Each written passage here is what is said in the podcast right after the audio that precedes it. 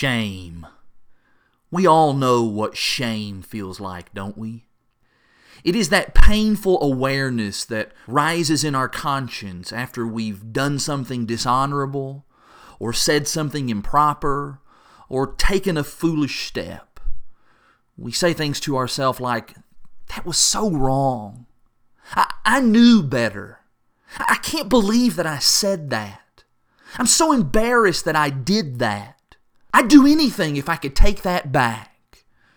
All of us have experienced the terrible feeling of shame. But here's the question In what direction does shame drive you? Where are those shameful feelings leading you? How are you processing or coping with your shame? For some, the answer is self loathing. For others, it's just outright denial. Some just toss out all inhibitions and then dig their heels even deeper into sin.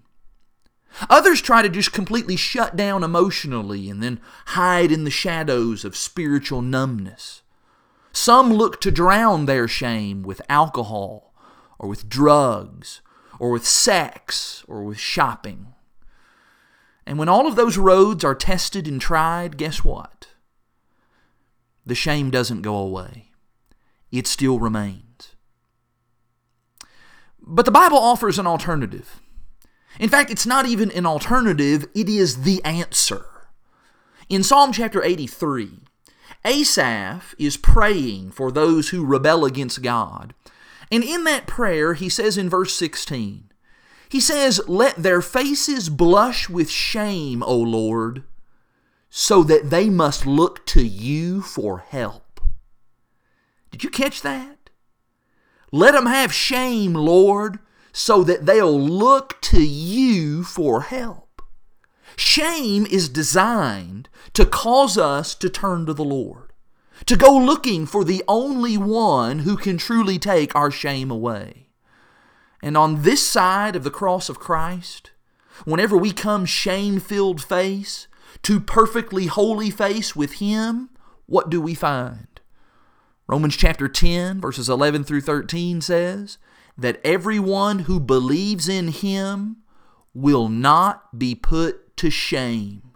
For everyone who calls on the name of the Lord will be saved.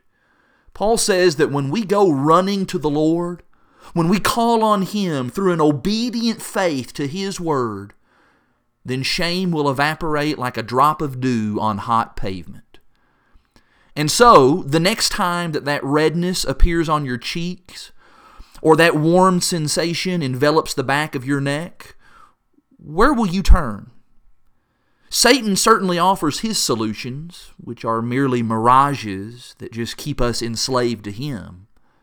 But Jesus offers a solution that leads to forgiveness and hope.